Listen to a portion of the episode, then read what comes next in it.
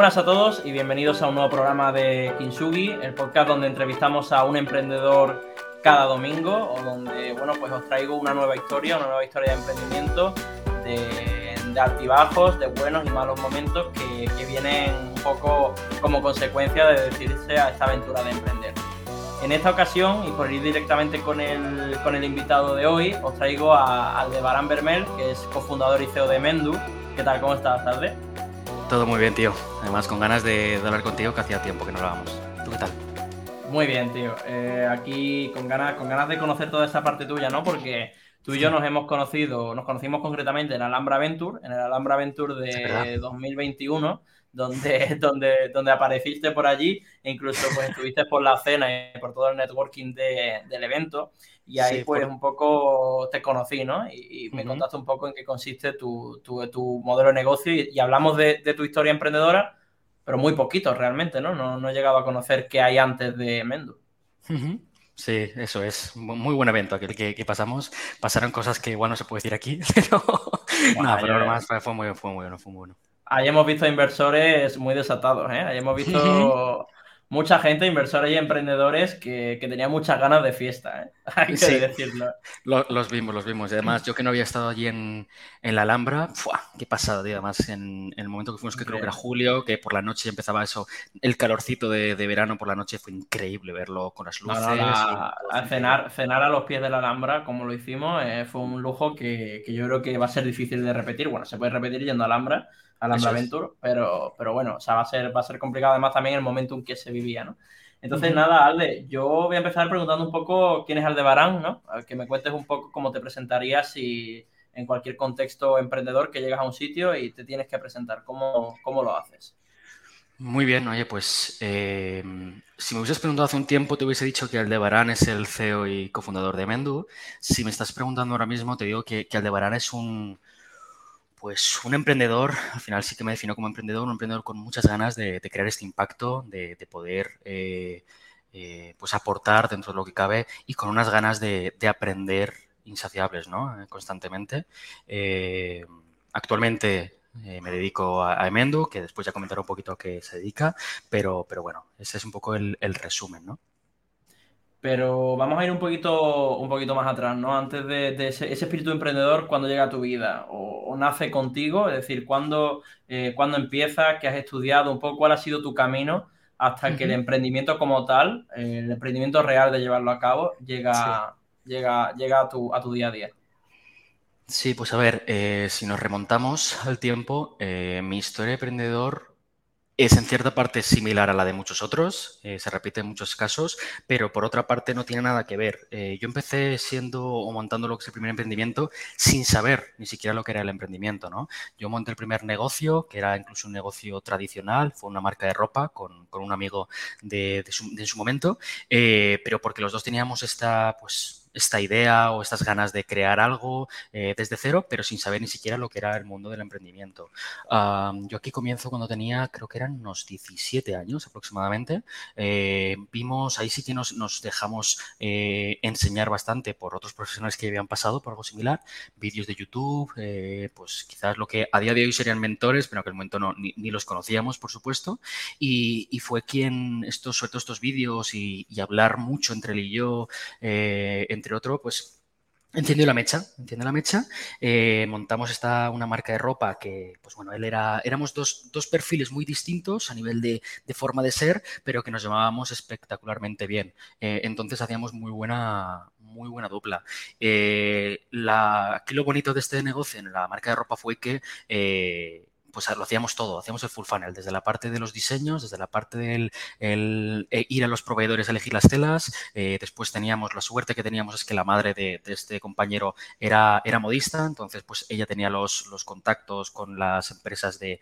Eh, sastrería, entre otras, y después todo lo que es la parte de venta, ¿no? Tanto en, ahí empezamos a, toquitear algún medio digital, pero sobre todo más medios más tradicionales, entre otras. ese fue el, inicio. Os, permitió un poco entender eh, eh, la componente, o sea, todas las componentes 360 que tiene crear un negocio, ¿no? Porque entiendo que aquí también eh, os enfrentasteis pues a todo eso, ¿no? A entender proveedores, entender que, cómo vender, eh, cómo utilizar las redes sociales, incluso, que es una parte súper interesante de, la gestión de un negocio, cómo vender tu producto. Entonces, a lo mejor no lo llamabas emprendimiento, ¿no? Como dices, ¿no? No, decías mm. soy emprendedor, pero, pero al final sí que lo estabas llevando a cabo, ¿no? Y, y, qué tal fue este negocio, tío?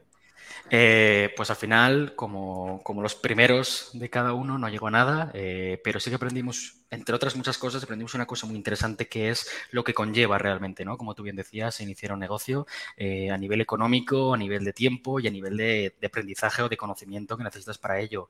Cuando llevábamos cerca de un año aproximadamente, yo era, yo era lo que a día de hoy sería como un COO, que en su momento ya te digo, no, conocía nada de, lo que era este tipo de, nombres, eh, que llevaba más la parte de operaciones y la parte de que funcionara a fin de cuentas y, en cierta manera la parte financiera.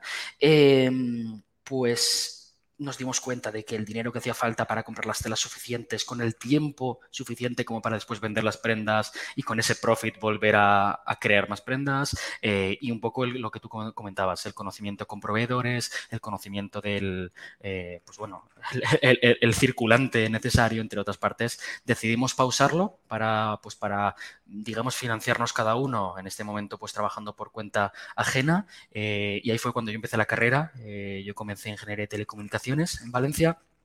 Y, él también empezó otros, otros temas y al final decidimos de que, oye, de que no, de que no íbamos a continuar porque, aunque sí que había un espacio, parece lo de marca de ropa parece que está muy competido, pero era un nicho que todavía no tenía mucha competencia en aquel momento y a día de hoy, mirando la vista atrás, ves empresas que han crecido en el sector y además que han empezado en la misma fecha o fechas similares a la nuestra, que han crecido una barbaridad y siempre te preguntas el que hubiese ocurrido, pero no me arrepiento de nada y, y todo el aprendizaje fue, fue increíble.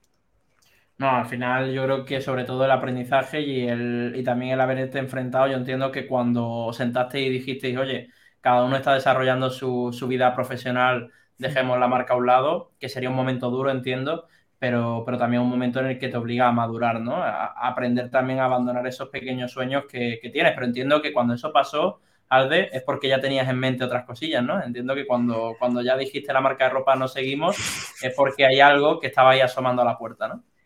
Pues no sé si en su momento te conté, yo creo que sí que algo de esto te conté, eh, pero no fue tanto por la parte de que tenía otra idea, eh, no fue un clavo saca otro clavo, ni mucho menos, fue más el, la situación personal que tenía en aquel momento. Eh, yo tenía una situación con mis padres de que, pues bueno, por razones, salí de casa de mis padres muy temprano, salí con 18, creo que fueron 18 recién cumplidos, me independicé y, fue un poco forzado, vamos a decir, por, fue, fue un, me echaron, me fui, sinceramente, la, el, ego que puede tener un chaval de 18 años. Yo le dije a mis padres el planteamiento de que quería montar esta empresa de, ropa a la vez que, que, empezar la carrera. Mis padres me dijeron que no. Eh, tengo que decir eh, en su favor de que me dijeron una u otra, no me dijeron lo típico de vete a estudiar, sino me dijeron si te quieres montar la empresa, dale, pero, pero no eh, estudiando a la vez porque te vas a pegar contra la pared. Y, yo dije que sí, que sí que podría hacer las dos cosas. Eh, por además, conozco a mis padres y sé lo que conlleva él, bueno, hace una u otra, y después cómo, cómo se hubiesen comportado al respecto. Y, me dijeron, bueno, pues ahí tienes la puerta, si no, no quieres cumplir esto, ahí, ahí tienes la puerta. Salí por la puerta y yo estuve un porco, muy, muy corto tiempo, muy poco tiempo, pero estuve durmiendo en la calle. Eh, y entonces, claro, con esa situación yo ya estaba pensando más en la propia supervivencia que en, montar una empresa de, ropa en aquel momento. Entonces, pues me tuve que poner a trabajar eh, un poco de todo. Los inicios aquí, no, aún tenía, yo creo que aún tenía 17, sí, aún, aún no era mayor de edad. Entonces, claro, con, con, el, eh, con los estudios que tenía en aquel momento, que eran los básicos, ¿no? Bachiller hasta el momento, pues tuve que empezar a trabajar en, en, en pues con, en, yo me saldrán restaurantes, ¿no? en restaurantes de comida rápida. Eh, y típico trabajo así un poco más, sí, repartiendo. pero que te, pero que dicen que, es uno de los mejores trabajos que puedes tener porque, porque te curte mucho, ¿no? O sea que te obliga a aprender muchísimo. Sí, no, no. Y además yo también pues trabajé en la huerta, que, levantarte a las 5 de la mañana para llegar, eh, yo tenía como dos horas de trayecto hasta llegar a, la huerta en ese momento donde trabajaba, eh, pues era, era levantarte a las 5 de la mañana no era nada agradable. También estuve haciendo encuestas a pie de calle, que aquí tengo que decir una cosa, es que yo tenía miedo escénico. O sea, yo en, clase con, los compañeros, que entre comillas tienes una cercanía y una confianza, me ponía blanco. Y, a día de hoy puedo estar hablando delante de, público eh, mucho, más, mucho más grande que en aquel momento y con una gran diferencia. Entonces, todo esto te enseña, uh, por lo tanto, no tenía tiempo en su momento para montar esta empresa de ropa, a la vez que lo que te decía, ¿no? De que decimos, oye, eh, no, no le vemos un, una viabilidad tan a largo plazo. Entonces fue eso y ya cuando empecé la carrera, eh, pues bueno, con, convencí a una familiar eh, lejana mía, en este caso para que, pues para poderme quedar en su casa, a, pues básicamente durmiendo, tener un techo. Aquí suena mal y en el podcast va, a sonar mal, pero eh, esta persona se acaba de quedar viuda y, pues yo estaba en la situación que, te he comentado. Entonces fue un poco de, oye, si te parece bien, eh, yo sé que tienes una habitación libre eh, en, la casa, si te parece bien, yo te puedo dar una compañía, dado que como lo estás pasando ahora mismo, y, pues yo tener un techo, ¿no? Donde, donde dormir y una cama en este caso. Y me dijo que sí, que por supuesto, ahí estuve como unos nueve meses y después a otro familiar también eh, le convencí para que, para que me pagara el primer año de carrera. Que aquí yo creo que es la primera, la primera 3Fs que, ahí, que conseguí, ahí, ¿no? Claro, ¿no? Ahí, ahí, tuviste que sacar ambas veces tus dotes de comercial, ¿no? De, yo creo que serían como que casi que tus ventas más difíciles, ¿no? Porque, porque no, no me parece fácil, además a un familiar que a veces son un público mucho más duro que, que un desconocido. Sí, y además era un familiar que no era, digamos, directo, no era una persona que yo tenía relación eh, día a día, ni mucho menos. Además, bueno, mis padres, en este caso era eh, familiar por parte de mi padre eh, biológico. Yo con mi padre biológico no tengo relación en los últimos, quizás en los últimos 15 años lo he visto tres veces o cuatro veces. Entonces, claro, era mezclar un poco el, pasado, eh, en este caso familiar, pero bueno, te sale, te sale la supervivencia, tío. O sea, la verdad es que ahí lo que me enseñó es lo que vale peine, me dejó, me, quitó la tontería de, una. Eh, y dije, o hacemos las cosas como hay que hacerlas o, o, o, no puedo hacer otra cosa, ¿no? Además yo vivía en su momento, me, me había mudado y, y, no tenía amigos cercanos como para quedarme un tiempo en su casa. También te digo, oye, en casa de un amigo te puedes quedar un par de noches, no, no mucho más, ¿no? Eh, entonces era pues un poco esa resiliencia, decir, vale, está esta situación. De, como te quede de un par de noches, acaba mandándote a tomar viento y te dice, oye, tío, sal de aquí. Somos muy amigos, pero, pero también hay que, sí, ¿no? Entonces, pues bueno, te enseña, yo creo que ahí mmm, saqué esta resiliencia. Eh, Jorge Tobón muchas veces me dice, dice, tío, una de tus virtudes es esa resiliencia que has, que has mostrado desde, desde, pues, desde más joven y es la que también te hace a día de hoy estar emprendiendo como lo haces, ¿no? Y tener este, entre comillas, éxito eh, o aciertos que estamos tomando en el día de hoy. Y, y, bueno, y hablando de, de, bueno, yo veo en tu LinkedIn más, más emprendimientos, pero, pero bueno, sí. haces la carrera, entiendo, y después conoces Demion, ¿no? O sea, llega Demion a tu vida o cómo, cómo sucede ese, ese, pues quiero llegar a la etapa, ¿no? La etapa en la que, en la que ya, digamos, entras en un hub que te va a ayudar a emprender, porque sí. también me consta que estuviste cierto tiempo, ¿no? Hasta que, hasta sí. que ya eh, cogiste el camino, ¿no? Bueno, el camino lo tenías a lo mejor más o menos claro, pero hasta que pusiste sí. ya la, la, tercera o la cuarta para, para poder coger velocidad, ¿no? Entonces, 100%. Pues, cuéntame, cuéntame qué tal fue esa, esa etapa al salir de la, de la universidad, porque te, te, te, te financiaron, digamos, el primer año de universidad y después, ¿cómo, ¿cómo, conseguiste pagar los siguientes y terminaste la carrera? ¿Te, o sea, ¿la llegaste a completar? Eh, pues no, no la llegué a completar porque en su momento tenía otra empresa, eh, a modo muy no story para seguir el, el histórico. Eh, yo comienzo la, la carrera, ahí estaba trabajando de, de, todo lo que podía, como comentaba antes, y pues veo, veo un nicho, ¿no? Hablando también del mundo de emprendedores, veo un nicho y es que mi carrera era mi, mi facultad era muy técnica, gente que se había dedicado casi toda su vida a estudiar y que no había salido mucho de fiesta, y, y yo tenía contacto con, con, relaciones públicas, con ciertas discotecas de aquí de Valencia, que oye, ¿por qué no junto oferta y demanda? ¿no? Literalmente. Entonces empecé a vender eh, entradas de discotecas eh, a, pues, primero los de clase, después a los de la otra clase y después a los de diferentes cursos, y, y vi que en la universidad no había, en la facultad en la que yo estaba no había ningún relaciones públicas. Entonces, en cuestión de un par de meses, hice un pequeño equipo de relaciones públicas que creo que éramos como cuatro personas, eh, que estaba pues yo gestionando esas cuatro personas, dividiendo las zonas de Valencia, ya te digo, improvisando como podía. Y... Oh, tú, eres, tú, eres, el de las barriladas, ¿no? Tú eres el que había que llamar para, para, para ir a la barrilada de, de, magisterio, ¿no? A lo que, a lo que hiciera falta. Eh, pues ahí fue y ahí conocí al que iba a ser como tal mi primer socio más, más digamos, profesionalmente hablando. Él era más técnico, yo, yo estudié telecomunicaciones y él estaba estudiando telemática. Entonces él lleva más la parte parte de programación, la parte un poco más eh, técnica, hablando directamente, y yo llevaba un poco más la parte esta de marketing, eh, pues un poco la de ventas, las relaciones con las discotecas, porque yo durante todo este tiempo también en mis tiempos libres eh, estudiaba mucho sobre marketing digital, estudiaba sobre psicología, sobre gestión con, relaciones, entre otras partes. Y, y, bueno, entonces vimos, yo vi ahí una necesidad y era que em, me tenía que literalmente patear toda Valencia primero, cogiendo el dinero de, los estudiantes, yendo por las entradas, volviendo a entregarle las entradas. No estaba, no había ningún método en ese momento digitalizado y comenzamos con un marketplace de, entradas de discotecas, básicamente. Eh, que sí que estaba pues otro tipo de empresas que, que estaban haciendo algo similar, pero no habían llegado a, Valencia. Lo empezamos a desarrollar y empezamos a, vender eh, de ese modo. Vamos, que de alguna forma el mundo de la noche fue el que acabó con tu carrera. No. tu carrera estudiantil, ¿no? No, no, no, ni mucho menos porque yo no salía de fiesta. O sea, yo era el Relaciones Públicas raro ah, que no salía porque yo tenía que estar trabajando. O sea, que yo trabajaba bueno, en bueno, momentos, trabajando en el mundo de la noche, pero aunque después no saliese de fiesta, digamos que, te lo conocerían, ¿no? Te tendrías ahí buenos contactos y demás y al final entiendo que eso fue escalando, ¿no? O, o cómo, Empezamos a hacerlo.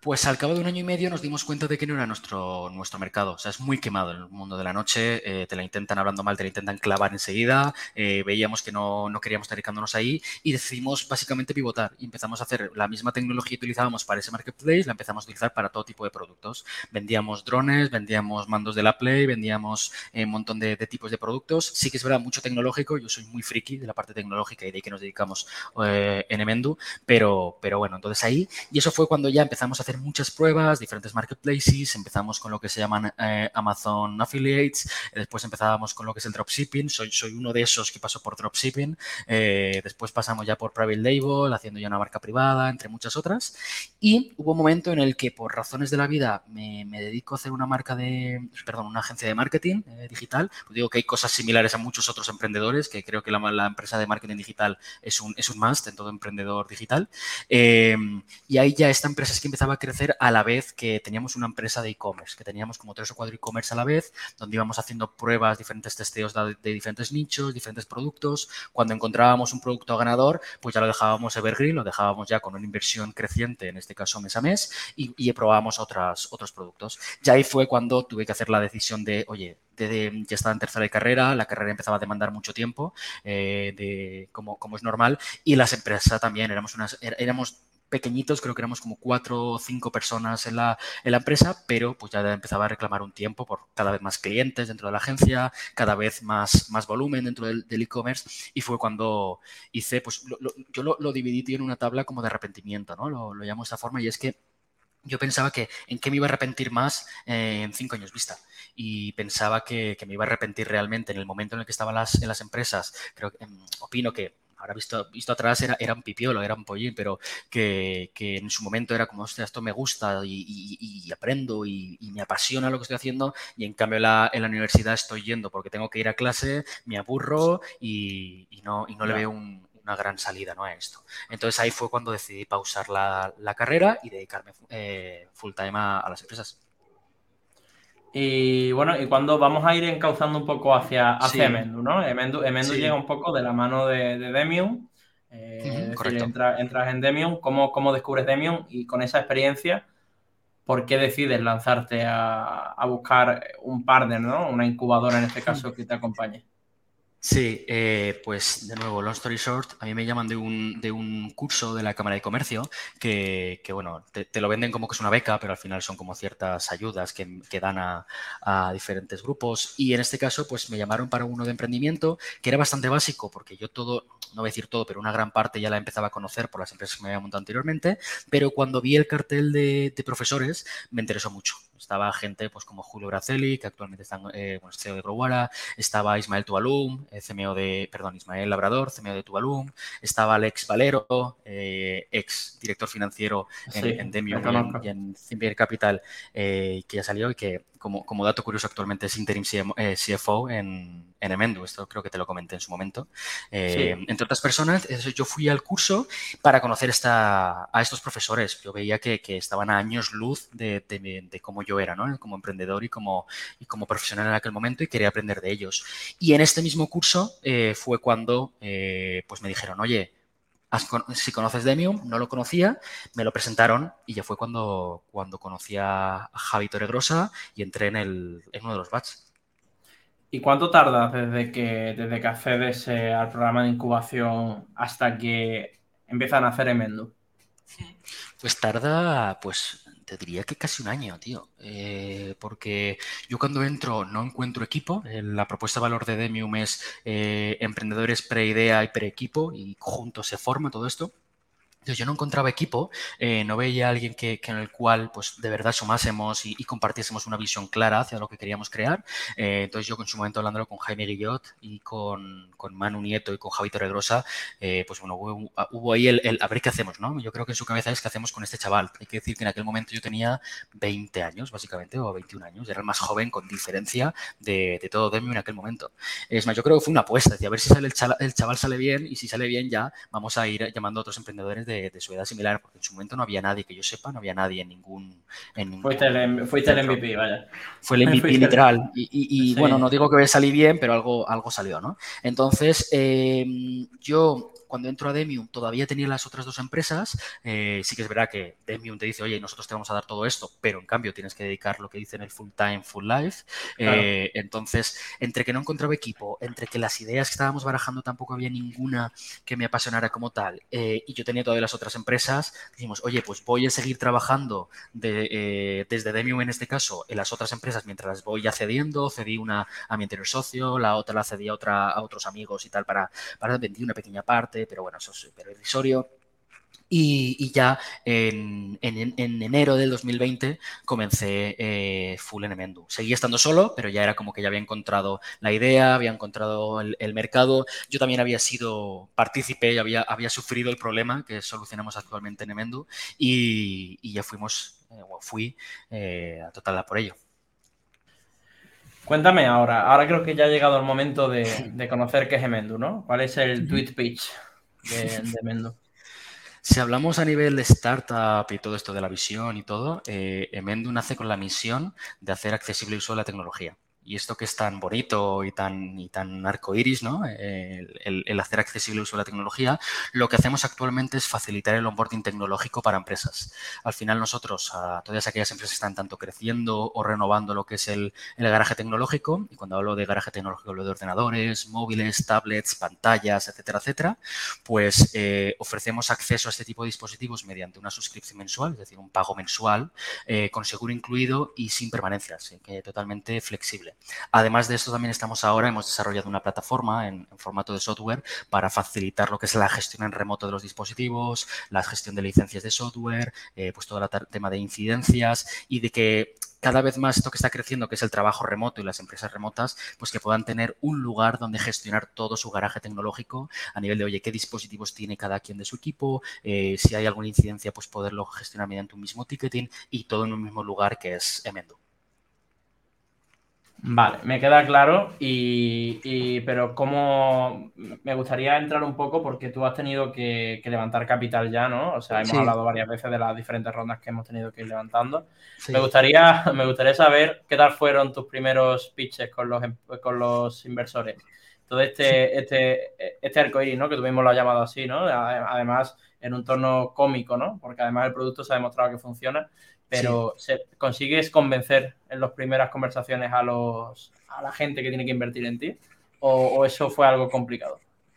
Pues yo creo que aquí entra mucho el, plano personal y el plano, la confianza que das, ¿no? Como emprendedor cuando empiezas. Al final yo creo que las situaciones por las que pasé eh, un par de años antes de empezar, o no, cuatro años, quizás antes o cinco años antes de empezar Emendu, eh, pues también daba un mínimo de seguridad, porque aunque yo fuese muy joven hablando de edad, hablando de lo que aparece en el DNI, pero tal y como hablo o hablaba, como me expresaba, pues sí que mostraba una madurez añadida. Entonces, dicho esto, además de, pues, un, como tú decías, ¿no? Un modelo que se podía y que en aquel momento ya empezábamos a demostrar eh, cómo funcionaba, eh, fue cuando empezamos a, levantar capital. Aquí fuimos, nosotros creo que fuimos la segunda o una de las primeras, si no fuimos la primera eh, empresa que, invirtió Cimir Capital, el primer fondo de, capital riesgo que montó Demium en su momento, que actualmente se llama Demium Capital. Eh, y por tanto eso también nos ayudó, ¿no? Porque, oye, con un ticket que ya invertía Demium eh, en su momento, además de diferentes business angels, tanto de lo que son tres Fs por mi parte como por business angels que podían venir de la familia de Demium, pues acompañó para la primera ronda, que fue una ronda muy, muy, muy pequeñita, fueron 155.000 euros que levantamos en ese en ese primer momento de Mendu, cuando básicamente, bueno, esto fue, pues esto fue en diciembre, diciembre del 2020, o sea, llevaba, Mendu llevaba eh, casi un año, y yo estaba solo, estuve solo hasta marzo o abril eh, del 2020, que ya estábamos en plena pandemia, que claro, no se nos olvide que yo empiezo en enero y en marzo llega algo que ya, que todos sabemos. Em, además, acabamos de ser seleccionados en lanzadera. Bueno, fue una, fue una gestión interesante eh, por aquel momento.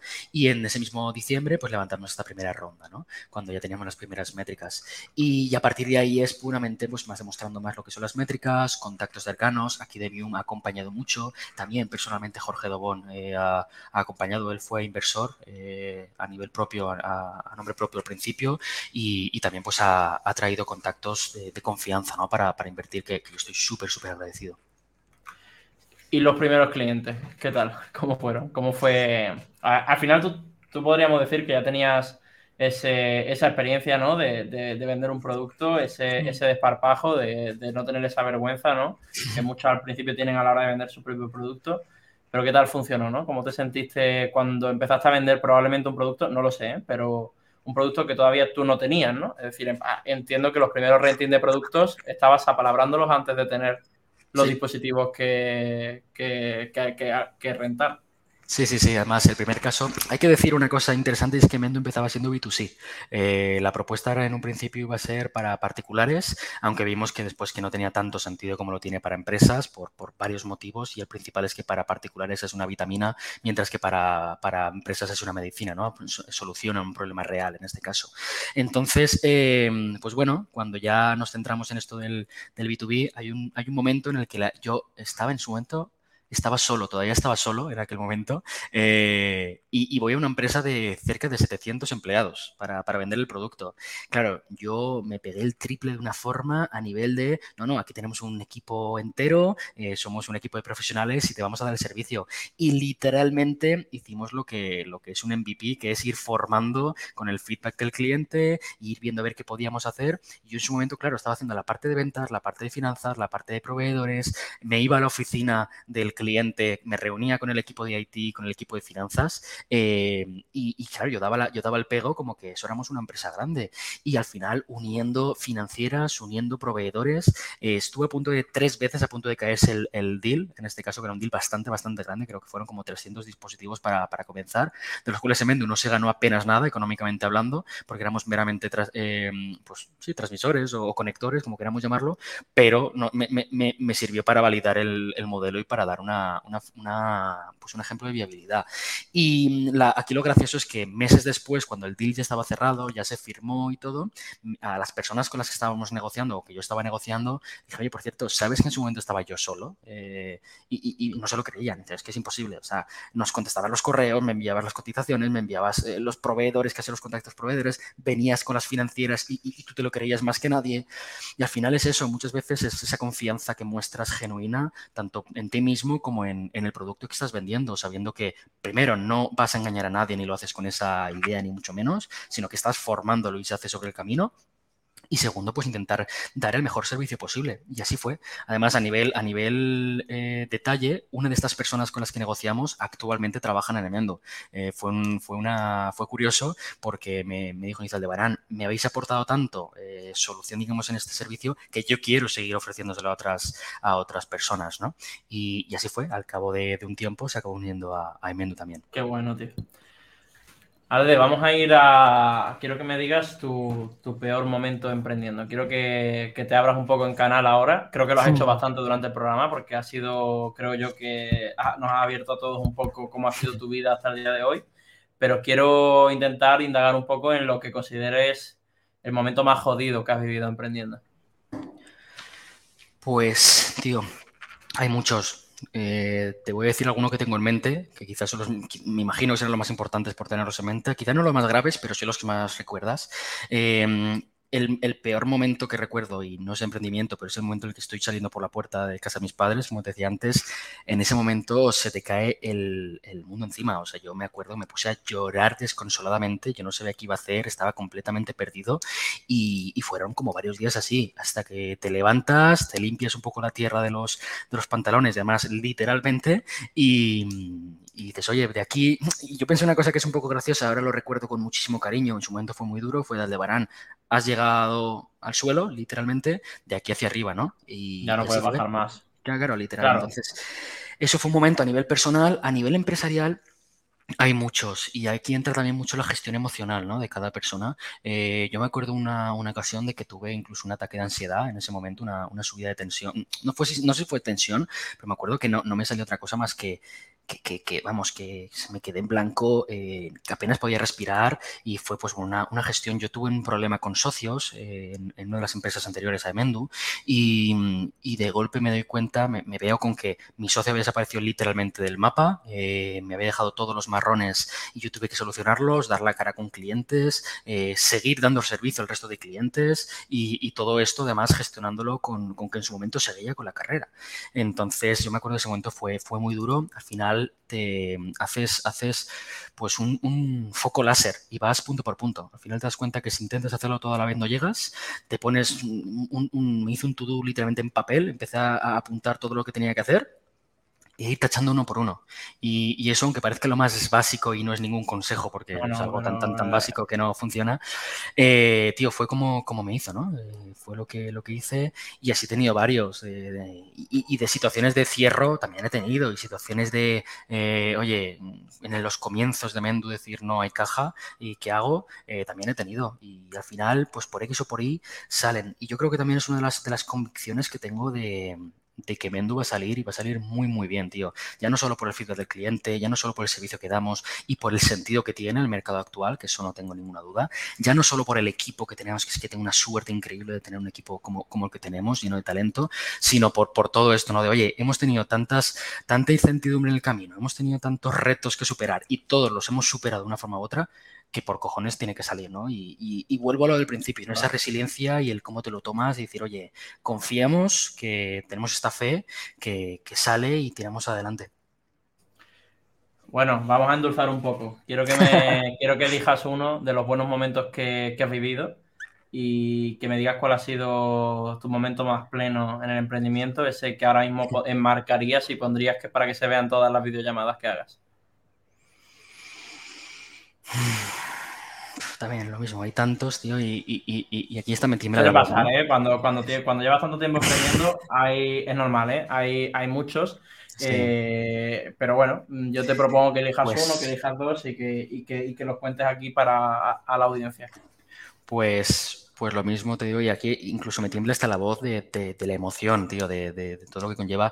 Yo soy una persona que, que llevo la pasión por bandera y puede sonar muy romántico, puede sonar muy, muy bonito, pero es verdad. O sea, la pasión es algo que me mueve y yo lo he dicho y lo diré. Eh, Emendu me motiva de tal forma y me apasiona de tal forma que yo me acuesto con ganas de que sea por la mañana, ¿no? Para decir, oye, eh, que ya quiero seguir con esto. Una vez lo solté así se me rieron diciendo, es que si te acuestas con ganas de no levantarte tienes un problema.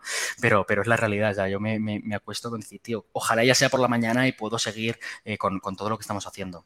Y momentos puntuales así muy bonitos, pues te podría decir, eh, yo creo que todo tiene que ver con las personas. Al final, la empresa es un juego de personas, es, conlleva y, está llevado eh, por y para personas y al final es esa parte, ¿no? La, pues ciertas recuerdo ciertas respuestas de clientes dando las gracias por, por cómo, por, el servicio que se les ha dado o, incluso de trabajadores en Emendu que, te ven con, oye, con esa pasión y con eh, esa mirada a veces que, te brillan los ojos, que dices, hostia, es que merece la pena todo lo que estás haciendo.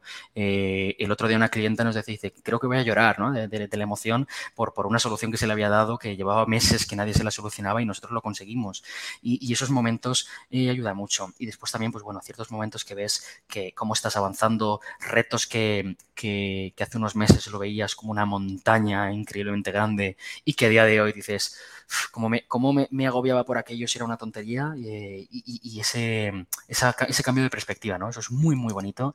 Y yo creo que si quieres emprender tienes que estar dispuesto o dispuesta al cambio constante. Y tú esto lo sabes eh, casi igual o mejor que yo.